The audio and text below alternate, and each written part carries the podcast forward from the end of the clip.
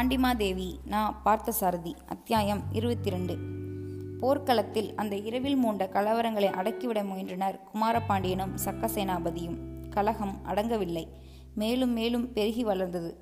கலகத்துக்கு காரணமான செய்திகளை போர்க்களத்து பாசறைகளில் பரப்புவதற்கு வந்த வெளியாட்கள் எல்லோரையும் இருளில் சரியாக பார்க்க முல்ல முடியவில்லையானாலும் அதில் முக்கியமான ஒருவனை குமாரபாண்டியன் பார்த்து விட்டான். அவர் பார்க்கப்பட்டவன் வேறு யாருமில்லை. ஆபத்துதவிகள் தலைவன் மகர நெடுங்குலைக்காதன் தான் ஆபத்து காலங்களில் நன்றியுணர்ச்சியோடு அரச குடும்பத்துக்கு உதவி புரிந்து பாதுகாக்க வேண்டிய அவன் இப்படி கலக்கக்காரனாக மாறியிருப்பதைக் கண்டு குமாரபாண்டியன் உள்ளம் கொதித்தான்.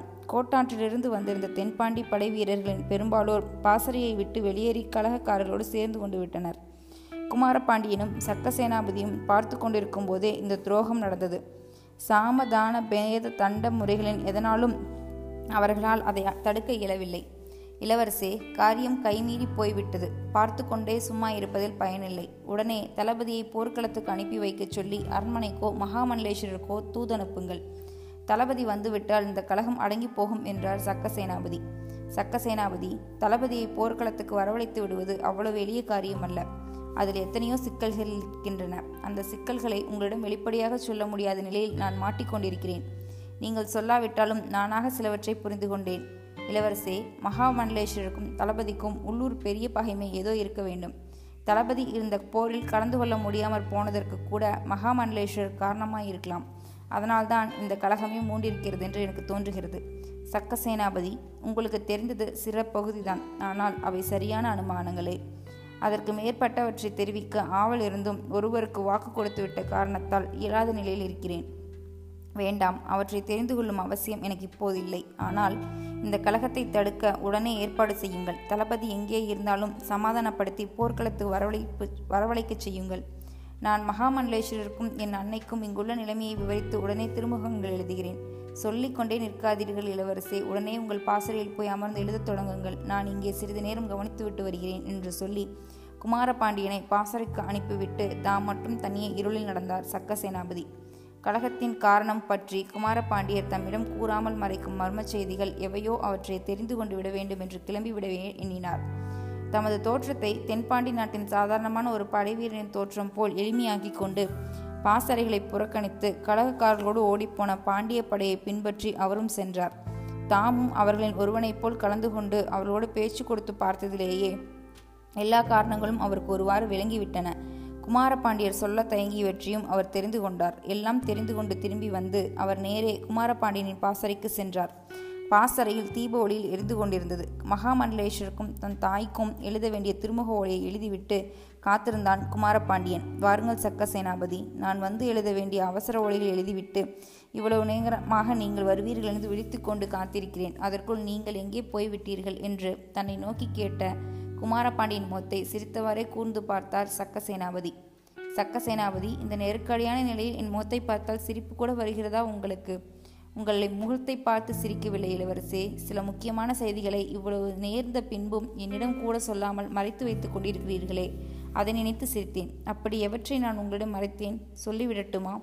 நீங்கள் அவற்றை தேடி தெரிந்து கொண்டிருந்தால் சொல்லித்தானே ஆக வேண்டும் என்று சோர்ந்த குரலில் சொன்னான் மகாம குமாரபாண்டியன். மகாமண்டலேஷுடைய சூழ்ச்சியால் தான் பகவதி ஈழநாட்டில் இருந்து போனாள் என்று கழகக்காரர்கள் பேசிக்கொள்கிறார்கள். இன்னும் அவருடைய சூழ்ச்சியால் படைகள் போருக்கு புறப்படுகிற சமயத்தில் தளபதி மட்டும் ரகசியமாக சிறை வைக்கப்பட்டானாம். அதேபோல் ஆபத்துதவிகள் தலைவனையும் சூழ்ச்சி செய்து சிறைப்படுத்த முயன்றாராம் அவர். நீங்கள் கப்பலில் வந்து விலிங்கத்தில் இறங்கியதும் மகாமண்டலேஸ்வரர் உங்களை தனியே அழைத்து கொண்டு போய் பகவதியின் மரணத்தை யார் யாரிடமும் சொல்லக்கூடாது என்று வாக்குறுதி வாங்கி கொண்டாராமே. தளபதியை ரகசியமாக சிறைப்படுத்துகிற அந்தரங்கத்தையும் சொல்லி அதையும் யாரிடத்திலும் கூற வேண்டாம் என்று உங்களிடம் கேட்டுக்கொண்டாராம். ஆனால் அதே சமயத்தில் இருளில் அதே இடத்தில் நின்று கொண்டு காவலையும் தாண்டி தப்பி ஓடி வந்த தளபதியும் ஆபத்துதவிகள் தலைவனும் நீங்களும் மகாமண்டலேஸ்வரும் பேசியவற்றை ஒட்டு கேட்டுக்கொண்டிருந்தார்களாம் அப்போது ஒரு கல்லை கூட மகாமண்டலேஸ்வரர் மேல் தூக்கி எறிந்தார்களாமே.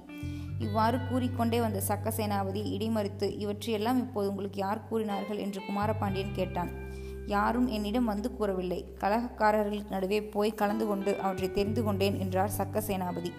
தெரிந்து கொண்டவை இவ்வளவுதானா? இன்னும் ஏதாவது உண்டா? நிறைய உண்டு. மகாமல்லேஷின் சூழ்ச்சிகளை எல்லாம் தங்களிடம் கூறி தங்களை அழைத்து வருவதற்காகவே தன் தங்கை பகவதியை இலங்கைக்கு மாறுவேடத்தில் அனுப்பினானாம் தளபதி. அவள் தங்களோடு திரும்பி வரும் காட்சியை காணவே காவலிலிருந்து தப்பி விலிங்கத்துக்கு ஓடி வந்து பார்த்தானாம்.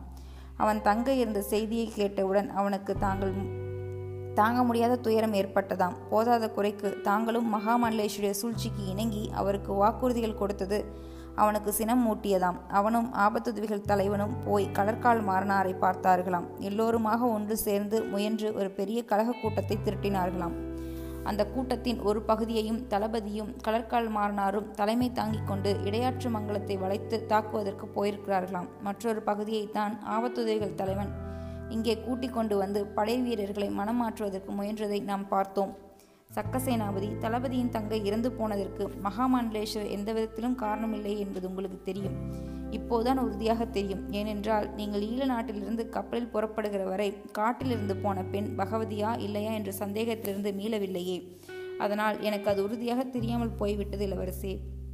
சக்கசேனாபதி தமணன் தோட்டத்தூர் துறையிலிருந்து கப்பல் புறப்பட்ட சிறிது நேரத்திலேயே சேந்தனிடமும் குழல்வாய் மொழியிடம் விசாரித்து இறந்த பெண் பகவதிதான் என்று நான் உறுதியாக தெரிந்து கொண்டே விட்டேன். அதனால் என் கடற்பயணம் முழுவதும் சோகத்திலேயே கழிந்தது. விலிங்கத்தில் வந்து இறங்கியதும் அந்த துயர உண்மையை எல்லோரிடமும் சொல்லி கதைவிட வேண்டும் என்றிருந்தேன். மகாமண்டலேஸ்வரர் வாய்ப்பூட்டு போட்டுவிட்டார் அதன் காரணமாகத்தான் நீங்களாக தெரிந்து கொள்கிற வரையில் உங்களிடம் கூட சொல்ல முடியாமல் போயிற்று. இவ்வளவு பெரிய கலகங்களுக்கெல்லாம் அதன் மூலம் உண்டாகும் என்று நான் எதிர்பார்க்கவே இல்லை. நாம் எதிர்பார்க்கிறபடியே எல்லாம் நடந்தால் விதி என்று ஒன்று இல்லாமலே போய்விடும் இளவரசே. பாசறையில் உள்ள படை வீரர்களை மனம் மாற்றி கலைத்து கொண்டு போகிற அளவுக்கு தளபதி வல்லாளத்தேவன் கெட்டவனாக மாறுவான் என்று நான் நினைக்கவே இல்லை. எவ்வளவு நல்ல மனிதனையும் சந்தர்ப்பம் நன்றி கெட்டவனாக மாற்றலாம். அந்த ஒரு மனிதனுக்காக இத்தனை ஆயிரம் படை வீரர்களும் மறும் மாறுகிறார்களே அதற்கென்ன காரணம் சொல்கிறீர்கள்? விட்டு தள்ளுங்கள். உங்களுடைய ஈழப்படைகளும் கரவந்தபுரத்து வீரர்களும் சேரப்படைகளும் இருக்கின்றன. தென்பாண்டி படைகளின் சில பத்தி வீரர்கள் போ போரை புறக்கணித்துவிட்டு ஓடுவதால் நமக்கு ஒன்றும் குறைந்து விடாது. இப்படி அலட்சியமாக பேசுவது தவறு. ஆயிரம் இருந்தாலும் சொந்த படைகளை பிரிந்து போக விடுவது கூடாது. நீங்கள் எந்த வகையில் முயற்சி செய்வீர்களோ எனக்கு தெரியாது. தளபதியையும் ஆபத்துதவிகள் தலைவனையும் அவர்களோடு சேர்ந்திருக்கும் கடற்கால் மாறினார் முதலியவர்களையும் நம்முடன் தழுவிக்கொள்ள வேண்டும். நம்முடைய இந்த ஒப்பகையை எதிர்த்தரப்பினரே தெரிந்து கொள்ள நேர்ந்தால் பின் இரண்டே நாட்போரில் அவர்கள் நம்மை வென்றுவிட முடியும். நீங்கள் சொல்வதெல்லாம் நியாயம்தான். ஆனால் அவர்களை சமாதானப்படுத்தி தழுவிக்கொள்வது எளிதில் முடிகிற காரியம் அல்லவே இளவரசே நீங்களே நேரில் போனால் இரண்டு நல்ல காரியங்கள் முடியும். தளபதி வெறிப்பிடித்து போய் இடையாற்று மங்கலத்தை தாக்கி சென்றிருக்கிறானாம். அதனால் மகாமண்டலேஸ்வரும் நீங்களும் சேர்ந்தே தளபதியை சந்தித்து சமாதானப்படுத்தி போர்க்களத்துக்கு அழைத்து வந்துவிடலாம். நீங்கள் உங்களுடைய அன்னையார் மகாமண்டலேஸ்வர் மூவருமாக சேர்ந்து சமாதானப்படுத்துகிற போது தளபதி ஒப்புக்கொள்வான். நான் போய் முயற்சி செய்கிறேன். நீங்கள் ஒருவராகவே இரண்டு நாளைக்கு போர் கவனித்துக் கொள்ள வேண்டும். நான் போய் வர இரண்டு நாட்கள் ஆகலாம். ஒருவாறு இரண்டு நாட்கள் சமாளித்துக் கொள்ள முடியும். நம் படைகளின் கை தளர்ந்து பின்வாங்க நேர்ந்தாலும் மூன்றாம் நாள் காலை நீங்கள் தளபதியோடு படைகளோடும் வரவில்லையானால் முடிவுக்கு நான் பொறுப்பில்லை. பயங்கரமான நிபந்தனை விதிகள் இருக்கு இருக்கிறீர்களேன் சக்க சேனாபதி. அதை தவிர வேறு வழி இல்லை இளவரசே. நீங்கள் தளபதியை சந்தித்து அழைத்து வர போகாவிட்டால் அதைவிட விரைவிலேயே நாம் தோற்றுவிடுவோம். இந்த வார்த்தையை சொல்லத்தான் இவ்வளவு படைகளோடு கடல் கடந்து வந்தீர்களா? நீங்கள் எனக்கு அளிக்கும் நம்பிக்கை இதுதானா? உங்கள் நாட்டின் உட்பகை குழப்பங்களுக்கு நான் என்ன செய்ய முடியும்? புறப்பட்டு போய் உட்பகை கழகங்களை தவிர்த்து ஒற்றுமையை ஏற்பாடு செய்ய முயன்று பாருங்கள். ஏற்பாடு முடிந்தால் மூன்றாம் நாள் காலை பதினோரு நாளிகை வரை என்னால் முடிந்த மட்டும் இந்த போர்க்களத்தை சமாளிக்கிறேன். அதற்குள் வர இயலாமல் போனால் பின்பு நீங்கள் இங்கு வரவே வேண்டாம். நானும் என்னோடு வந்த வீரர்களின் உயிர் பிழைத்தவர்களும் தப்பியோடி கப்பலேறி விடுவோம் நீங்கள் இப்படி சொல்வதற்கு என்ன அர்த்தம்? அந்த அர்த்தத்தை வெளிப்படையாக வேறு சொல்ல வேண்டுமா? உங்களுக்கு புரியவில்லையா? புரிகிறதே தோற்றுவிடுவேன் என்கிறீர்கள். அதை ஏன் என் வாயால் சொல்ல வேண்டும்? ஒருவேளை நீங்கள் சமாதானப்படுத்தி தளபதி வல்லாளத்தேவனை அழைத்து வந்தால் நமக்கே வெற்றியாக முடியலாம். சக்கசேனாபதி அப்படியானால் மூன்றாம் நாள் காலை பதினோரு நாளிகை வரை இந்த போர்க்களத்தில் தோல்வியினர் நம் பக்கம் படர விடாமல் இருக்கும்படி பார்த்து கொள்ளும் பொறுப்பை நீங்கள் ஏற்கிறீர்கள். ஆகா உறுதியாக ஏற்றுக்கொள்கிறேன். நான் உங்களை நம்பி போய்விட்டு வரலாமாம்? தாராளமாக போய் வரலாம். யாரங்கே என்னுடைய பிரயாண குதிரை கொண்டு வா என்று குமாரபாண்டியன் பாசறைக்குள்ளிருந்து தன் ஏவலனை கூவி கட்டளையிட்டான். குதிரை கொண்டு வந்து நிறுத்தப்பட்டது. அவன் வெளியே வந்து ஏறிக்கொண்டான் சக்கசேனாபதி வருகிறேன். விதி இருந்தால் சந்தித்து வெற்றி பெறுவோம் என்று பாசறை வாயிலில் நின்றபடி கூறி விடைபெற்று கொண்டு குதிரையை செலுத்தி இருளில் மறைந்தான் குமாரபாண்டியன்.